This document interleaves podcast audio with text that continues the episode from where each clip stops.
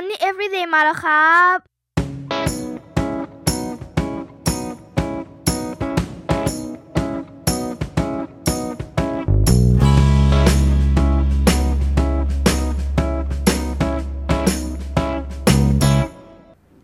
สวัสดีครับ ขอต้อนรับเข้าสู่รายการ Money Everyday เรื่องเงินคุยสนุกคุยกันได้ทุกวัน กับผมโคชหนุ่มจักรพงศ์เมธพันธ์นะครับ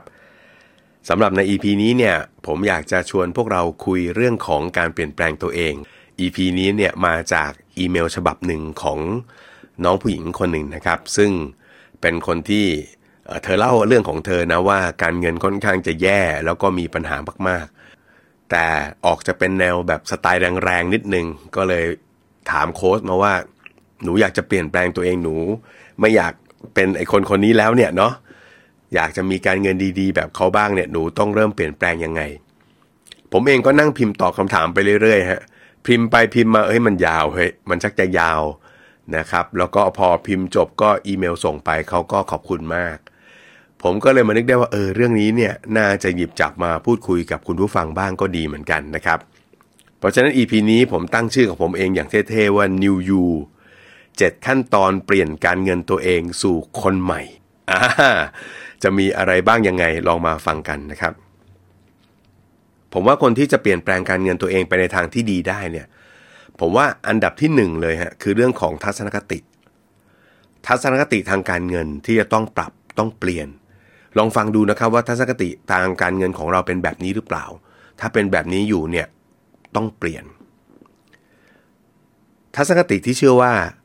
เเรื่องของการเงินของเราเนี่ย เป็นผลจากการกระทำของคนอื่นหมดเลย ฉันการเงินไม่ดี เพราะว่างานของฉันเงินเดือนน้อย ฉันบริหารจัดการเงินแย่ ฉันถูกคิดค่างวดแพง เพราะว่าธนาคารคิดดอกเบี้ยกับฉันแพง ฉันโชคร้าย เกิดมาในครอบครัวที่ไม่ได้มีเงินทองเยอะนะฉันก็เลยไม่มั่งคั่งร่ำรวย ได้เงินมาก็ต้องเลี้ยงดูคนในครอบครัว ไม่เหมือนคนอื่นที่เขาเรียนจบมาสตาร์ทก็ดูแลตัวเองเลย นะครับทัศนคติทางการเงินตัวนี้เป็นตัวแรกเลย นั่นก็คือเรื่องของความรับผิดชอบต่อการเงินของตัวเอง คือคนเราต้องคิดเสมอครับว่า สิ่งที่มันเป็นตัวตนเรา เป็นการเงินของเราในปัจจุบันเนี่ยมันเป็นผลจากตัวเราเอง พูดให้ง่าย มันเป็นเรื่องที่บริหารจัดการได้ แต่เรายังไม่ขยับจับทำอะไรเต็มที่ มันก็เลยได้รับผลแบบที่เราเจออยู่ในปัจจุบัน ทัศนคติอันที่สองก็คือความเชื่อที่ว่าความสำเร็จทางการเงินเป็นไปได้ หลาย ๆ ครั้งเวลาเราได้ยินเรื่องความสำเร็จทางการเงินของคนอื่นเนี่ยเราตีความมันอย่างไร บางคนก็จะตีความว่า เออ อันเนี้ยเพราะว่าเขาเรียนจบสูง อันเนี้ยเขาแก่เขาก็เลยมีประสบการณ์ อันเนี้ยเขาอายุยังน้อยเขาก็เลยกล้าเสี่ยง คือถ้าเราได้ยินเรื่องดีๆของใครคนอื่นเขาเนี่ย แล้วก็มีเหตุผลร้อยแปดหมดเลยว่า คนนั้นเขาทำได้ เพราะคนนี้เขาทำได้เพราะแล้วก็มาจบที่ตัวเราว่า เออ ฉันทำไม่ได้หรอก เพราะ อันนี้ยเขาเรียกว่า ทัศนคติต่อความสำเร็จทางการเงินและอันที่สามผมว่าเป็นทัศนคติที่สำคัญมากก็คือ ทัศนคติเรื่องของความเสี่ยง การทำความเข้าใจเรื่องของความเสี่ยง คือความเชื่อที่ว่า เออความเสี่ยงเนี่ยมันเกิดขึ้นได้กับทุกคนนะ แล้วมันก็เกิดขึ้นได้กับฉันด้วย คนที่เข้าใจแล้วก็มีทัศนคติต่อความเสี่ยงแบบเขาเรียกว่าอะไรรับรู้แล้วเตรียมการเนี่ยก็มักจะเป็นคนที่ไม่ประสบปัญหาทางการเงินเท่าไหร่ เพราะเขาเผื่อเหลือเผื่อขาดไว้ตลอดเวลา อย่างแนวคิดเรื่องของเงินสำรอง แนวคิดเรื่องของการทำประกันเนี่ยอันเนี้ยหรือแนวในแม้กระทั่งแนวคิดเรื่องของการเก็บเงินเกษียณเนี่ยมันเป็นแนวคิดประมาณนี้เลย คือมองว่าวันข้างหน้ามันมีสิ่งไม่แน่นอนดังนั้นฉันต้องเตรียมตัว ใน 7 ข้อข้อที่ 1สำคัญที่สุดครับ ก็คือการปรับทัศนคติทางการเงิน ต่อความรับผิดชอบ ต่อความสำเร็จทางการเงิน แล้วก็ต่อความเสี่ยง 2. ครับ คนที่จะประสบความสำเร็จทางด้านการเงินเนี่ยหรืออยากจะเปลี่ยนแปลงตัวเองทางการเงินเนี่ยคุณควรจะต้องรู้จักเป้าหมายทางการเงินของตัวเองอย่างชัดเจน รู้ว่าเราต้องการอะไรกันแน่ ชีวิตแค่ไหนคือมีความสุข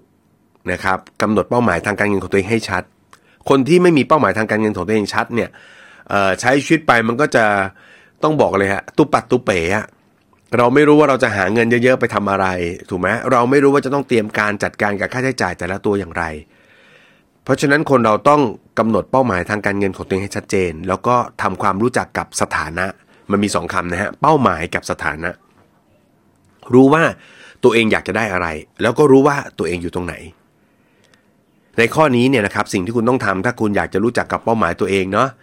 แล้วก็อยากจะรู้จักกับสถานะทางการเงินของตัวเองแบบจริง ๆ จังๆเนี่ยหนึ่งก็คือคุณควรจะทำงบการเงิน วิเคราะห์งบการเงินตัวเองเป็น แล้วก็ยอมรับความจริงกับตัวเลขที่มันออกมา จะสังเกตนะฮะใครที่มาพูดคุยปรึกษาขอคำแนะนำกับโค้ชหนุ่มเนี่ยโค้ชหนุ่มก็จะเข้ามาที่อันนี้เป็นอันดับแรกทำงบการเงินมาดูกันหน่อยสิ อยากจะแก้ปัญหาอยากจะเก็บเงิน อยากจะทำอะไรก็ตามฮะวางแผนเกษียณด้วยอะไรด้วยต่างๆ เอางบการเงินมาดู เพราะมันคือจุดเริ่มต้นของทุกอย่าง มันทำให้เราเห็นสถานะปัจจุบันของเราว่า ตัวตนเราอยู่ตรงไหน คนเราเนี่ยนะครับพอเห็นสถานะทางการเงินของตัวเองแล้วยอมรับความจริงได้เนี่ยมันก็คือความพร้อมแล้วที่จะเปลี่ยนไปสู่ตัวตนใหม่ที่ดีกว่า ทั้งนี้ทั้งนั้น พอรู้สถานะสิ่งที่ต้องทำอีกอย่างก็คือการกำหนดเป้าหมายทางการเงิน ถ้าผมบอกว่าให้คุณลองกำหนดเป้าหมายทางการเงินบางทีคุณอาจจะนึกไม่ออกว่าเอ๊ะมันจะต้องกำหนดยังไง จริง ๆ แล้วเป้าหมายทางด้านการเงินเนี่ยมันจะกำหนดทีหลังเป้าหมายชีวิต ถ้าเราสามารถกำหนดเป้าหมายเป็นอีก 20-30 ปีข้างหน้าได้นะครับว่าชีวิตเราอยากจะไปอยู่ตรงไหนอยากจะมีอะไรในชีวิตบ้างเนี่ยเราก็สามารถวางแผนการเงินได้ โดยดูว่าไอ้เป้าหมายชีวิตแบบนั้นเนี่ย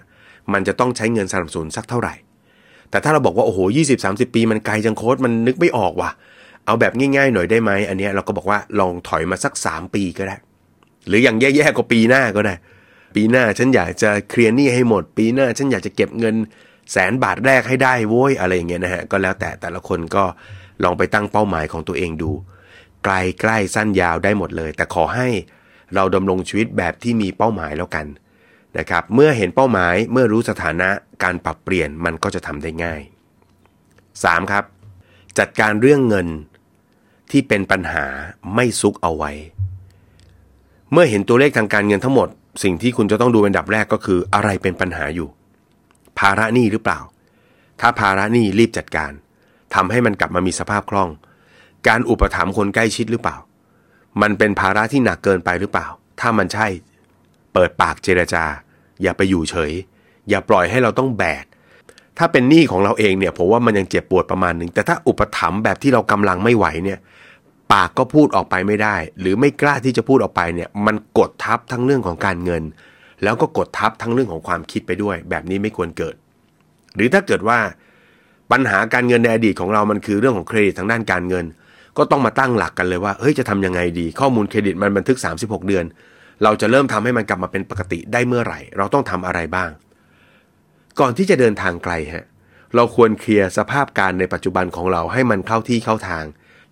เราไม่ควรเดินทางไกลโดยที่ยังปล่อยให้มีเศษก้อนหินอยู่ในรองเท้านะฮะ เพราะฉะนั้นการเดินทางสู่ความมั่งคั่งทางการเงิน ตัวตนการเงินของคุณในคนใหม่เนี่ย มันเดินไกลอะ่ะ มันเป็นการเดินทางไกล เพราะฉะนั้นเศษก้อนหินในรองเท้า ปัญหาเก่าๆที่คุณซุกเอาไว้เนี่ย มันจะทำให้คุณเจ็บระหว่างทาง แล้วก็ทำให้คุณเดินทางแบบไม่มีความสุขเท่าไหร่ เพราะฉะนั้นข้อที่3ฮะจัดการเรื่องการเงินที่เป็นปัญหาไม่ซุกไม่เก็บมันเอาไว้ ได้เวลารับผิดชอบ ได้เวลายอมรับความจริง ได้เวลาจัดการอย่างเอาจริงเอาจัง ข้อที่ 4 ครับ ให้เราเริ่มจัดระเบียบรายได้ การจัดระเบียบรายได้ทำอย่างไร ก็ให้เราลองตั้งคำถามดูครับว่ารายได้แต่ละเดือนที่ได้มาเนี่ยเราจะจัดการอย่างไรให้มีพอใช้จ่าย และจัดสรรลงทุนตามเป้าหมายการเงินที่ตั้งใจเอาไว้ คือเอาละเดือนนี้มันไม่พอใช้ก็ไม่เป็นไร แต่เราสามารถคิดไปเดือนต่อๆไปได้ว่า เออ แล้วเราจะทำยังไงดี ให้เงินเดือนต่อจากนี้ไปมันพอใช้ได้ ถ้าฐานเงินเดือนเรามันก็พอใช้ได้สูงอยู่ในระดับหนึ่ง เราก็ต้องมาบริหารการกินใช้ให้มันลดลงมา แต่ถ้าดูแล้วว่าเราก็กินใช้ประหยัดแล้วนี่หว่า มันก็ต้องบริหารจัดระเบียบรายได้ใหม่ โดยการสร้างรายได้ที่ 2 3 4 ว่ากันไปนะฮะ ลองตั้งคำถามแล้วพยายามคิดทำให้ได้เรื่องการคิดเนี่ยเป็นเรื่องใหญ่มากนะ เพราะคนส่วนใหญ่ไม่คิดไง เออเดี๋ยวอะไรอะไรมันก็คงดีขึ้น เดี๋ยวเงินเดือนเพิ่มขึ้นมันก็คงจะคล่องขึ้น จริง ๆ แล้วมันไม่เป็นอย่างนั้น มันจะไม่เป็นอย่างนั้นถ้าคุณไม่บริหารจัดการนะครับ เพราะฉะนั้นวางแผนเลยในเดือนต่อไปเมื่อมีรายได้เข้ามา รายได้มีกี่ช่องทางอะไรบ้าง เมื่อคุณได้มันมา คุณลองถามคำถามดูครับว่า คุณจะออมและลงทุนเท่าไหร่จากรายได้ที่ได้มา คุณจะเอามันไปจ่ายหนี้อย่างไร เท่าไหร่บ้าง คุณจะเอาไปใช้จ่ายเท่าไหร่ แล้วคุณจะสำรองเผื่อหรือเผื่อขาดไว้เท่าไหร่ ลองตั้งโจทย์กับตัวเองทำไม่ได้ในเดือนแรก ๆ ไม่เป็นไร แต่ต้องมีความพยายามที่จะเปลี่ยนแปลงให้เข้าสู่ระบบแบบนี้ เมื่อได้เงินเดือนมาปุ๊บเงินไหลไปตามช่องทางต่างๆ จัดการอย่างเป็นระเบียบ ชีวิตคุณก็จะได้วุ่นวายกับเรื่องเงินน้อยลง แล้วก็มีเวลากับการใช้ชีวิตมากขึ้น 5. ลงทุนเวลากับความรู้ ก่อนที่คุณจะไปลงทุนเงินเก็บเงินออมที่ได้มานะฮะ ลงทุนกิจการอะไรใหญ่โต ทุ่มทุนไปกับหุ้นอะไรบางตัวผมก็ไม่รู้แหละ แต่ผมอยากให้คุณลงทุนเวลากับความรู้ก่อน การลงทุนกับเวลากับความรู้เนี่ยมันจะทำให้คุณเลิกใช้คำถามมักง่าย เช่น มีเงินอยู่ก้อนหนึ่งเอาไปลงทุนอะไรดีคำถามเนี้ยผมบอกในหลาย ๆ สื่อมาแล้วว่า ถ้าคุณเจอคนที่เขาไม่ได้ห่วงคุณเท่าไหร่ แล้วก้มหน้าก้มตาที่จะขายของให้กับคุณแล้วก็ เขาก็จะตอบคุณได้ ตอบคุณได้แบบง่าย ๆ เลยว่าควรจะเอาเงินไปทำอะไร แต่ถ้าคนที่เขาเป็นห่วงคุณสักหน่อยเขาจะบอกว่า ไม่อยากให้ถามอย่างนี้เลย แต่อยากให้บอกก่อนได้ไหมว่าสนใจสินทรัพย์ตัวไหน และเดี๋ยวจะแนะนำช่องทาง จะแนะนำหนังสือ แนะนำพอดแคสต์แนะนำ YouTube หรือคลาสเรียนที่มันเป็นประโยชน์กับคุณ อีกวิธีหนึ่งของการลงทุนเวลากับความรู้นะครับ ก็คือการเริ่มต้นลงมือทำเท่าที่เรารู้ คนบางคนเนี่ยลงมือทำอะไรก็ไม่เรียนเลยนะก็มี คนบางคนก็เรียนจังเลย แล้วก็ไม่ทำอะไรสักทีก็มี ดังนั้นเนี่ยนะครับบางทีถ้าเราศึกษาอะไรไปพอสมควรแล้วอ่านหนังสือฟังพอดแคสต์ดู YouTube เข้าคลาสเรียน คิดว่าตัวเองมีความรู้สักประมาณหนึ่งเนี่ยผมอยากให้เราเริ่มลองลงทุนดูฮะลองลงทุนในสิ่งที่คุณสนใจ ลงทุนแบบที่มันรับความเสี่ยงได้อะคุณรู้สึกว่าเออถ้าหมดเงินก้อนนี้ไปก็ไม่ได้เดือดร้อนอะไรเท่าไหร่ ผมเนี่ยศึกษาเรื่องหุ้นหนึ่งปีนะฮะ อ่านหนังสือไปห้องสมุดมารวยยืมหนังสือซื้อหนังสือเองอ่านเยอะแยะเต็มไปหมดเลยหนึ่งปี ตอนเริ่มลงทุนเนี่ย ผมกันเงินตัวเองไป 5,000 บาทนะ โอ้โหเปิดบัญชีโบรกเกอร์ด้วยเงิน 5,000 เปิดปุ๊บก็ลองซื้อหุ้นจากเงิน 5,000 บาทดู มันเหมือนกับการลงทะเบียนเพื่อลองวิชา พอลงทะเบียนลองวิชาปุ๊บ เราถึงได้รู้ว่าโอ้โห มันแตกต่างจากในหนังสือเยอะมาก หลักการอะไรต่างๆ พอมันไปเจอเรื่องจริงเนี่ย เรากลับคุมตัวเองไม่อยู่จิตวิทยาการลงทุนเราเสียหายเฉยเลย ตอนแรกจะลงทุนกะว่าจะเป็น VI เป็น value investing เน้นปัจจัยพื้นฐาน ลงไปเดือนหนึ่งมึนชีวิตเลยฮะนั่งดูราคาขึ้นขึ้นลงลงทั้งวัน ทั้งทั้งที่นั่นไม่ใช่สิ่งที่นักลงทุนแนว เน้นปัจจัยพื้นฐานของธุรกิจเนี่ยนั่งดูกันแบบนั้นไม่เลย แต่ผมกลายไปเป็นแบบนั้นเฉยเลยฮะเพราะฉะนั้นมันก็ได้ประสบการณ์ได้ความรู้ในอีกแง่มุมหนึ่ง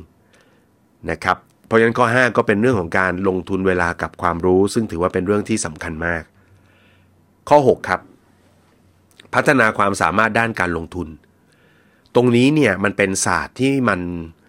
หายไปจากตำราเรียนแล้วเราก็ได้เรียนกันน้อยมากนะครับ มีบางคนอาจจะได้เรียนที่มหาวิทยาลัยแต่บางคนเนี่ยแทบไม่ได้แตะมันเลย ความรู้ทางการเงินมี 4 ด้าน หารายได้ใช้จ่ายออมแล้วก็ลงทุน ยังจำตอนเงินสีด้านได้ใช่ไหมครับ ทีนี้เรื่องการลงทุนเนี่ยไม่ได้ถูกสอนเลย เพราะฉะนั้นเมื่อเราเรียนรู้แล้วเนี่ยเราก็ต้องคอยหมั่นพัฒนามันด้วย วิธีการพัฒนาความสามารถด้านการลงทุนที่ผมใช้ก็คือ 1. เรียนรู้ด้วยการลงมือทำจริง ๆ เริ่มลงทุนด้วยเงินน้อยในความเสี่ยงที่เรายอมรับได้ 2. ก็คือ ติดตามผลการลงทุนของตัวเองอย่างสม่ำเสมอ แต่สม่ำเสมอก็ไม่ใช่ทุกวัน ตลอดวันอย่างนั้นไม่ใช่นะฮะผมก็จะมีเปิดดูทุกๆ ไตรมาส นะครับมาดูนิดนึงแล้วก็ปีหนึ่งก็ทำสรุปกันสักครั้งหนึ่งสามคือพยายามเอาตัวไปอยู่กับกลุ่มคนที่เขาสนใจการลงทุนประเภทเดียวกัน อันนี้มันจะช่วยให้เราเรียนรู้ได้เร็วนะครับแต่ไม่ใช่ว่าไปอยู่ในกลุ่มเขาเพื่อจะถามว่าซื้อตัวไหนดี อันนี้อันนี้ไม่ได้เรื่องนะฮะอันนี้อย่าไปทำแบบนั้น แล้วก็สุดท้ายก็ค่อยๆ เพิ่มพูนความมั่งคั่งของตัวเอง ตามหลักคิด high understanding high return ตั้งโจทย์ไว้เลยว่า ยิ่งเรารู้จักในสิ่งที่เราลงทุนมากเท่าไหร่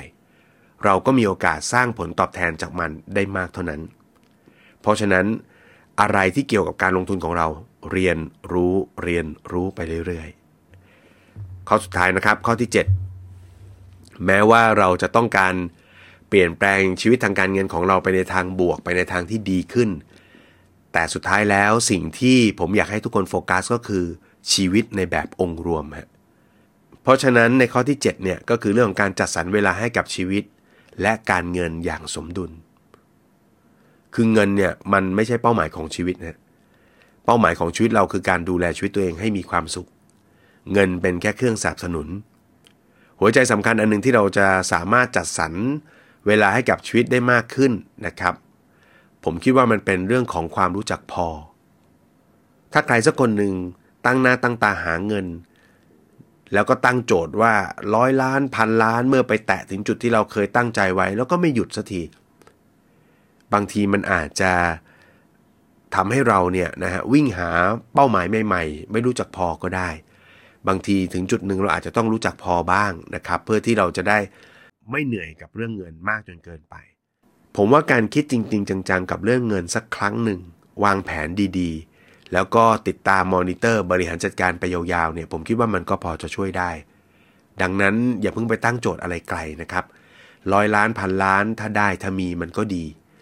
แต่ถ้าชีวิตหนึ่งมันไปไม่ถึง ก็น่าจะลองถามตัวเองว่าสักเท่าไหร่ที่น่าจะพอ คิดจริง ๆ จังๆ บ้านหนึ่งหลังรถหนึ่งคัน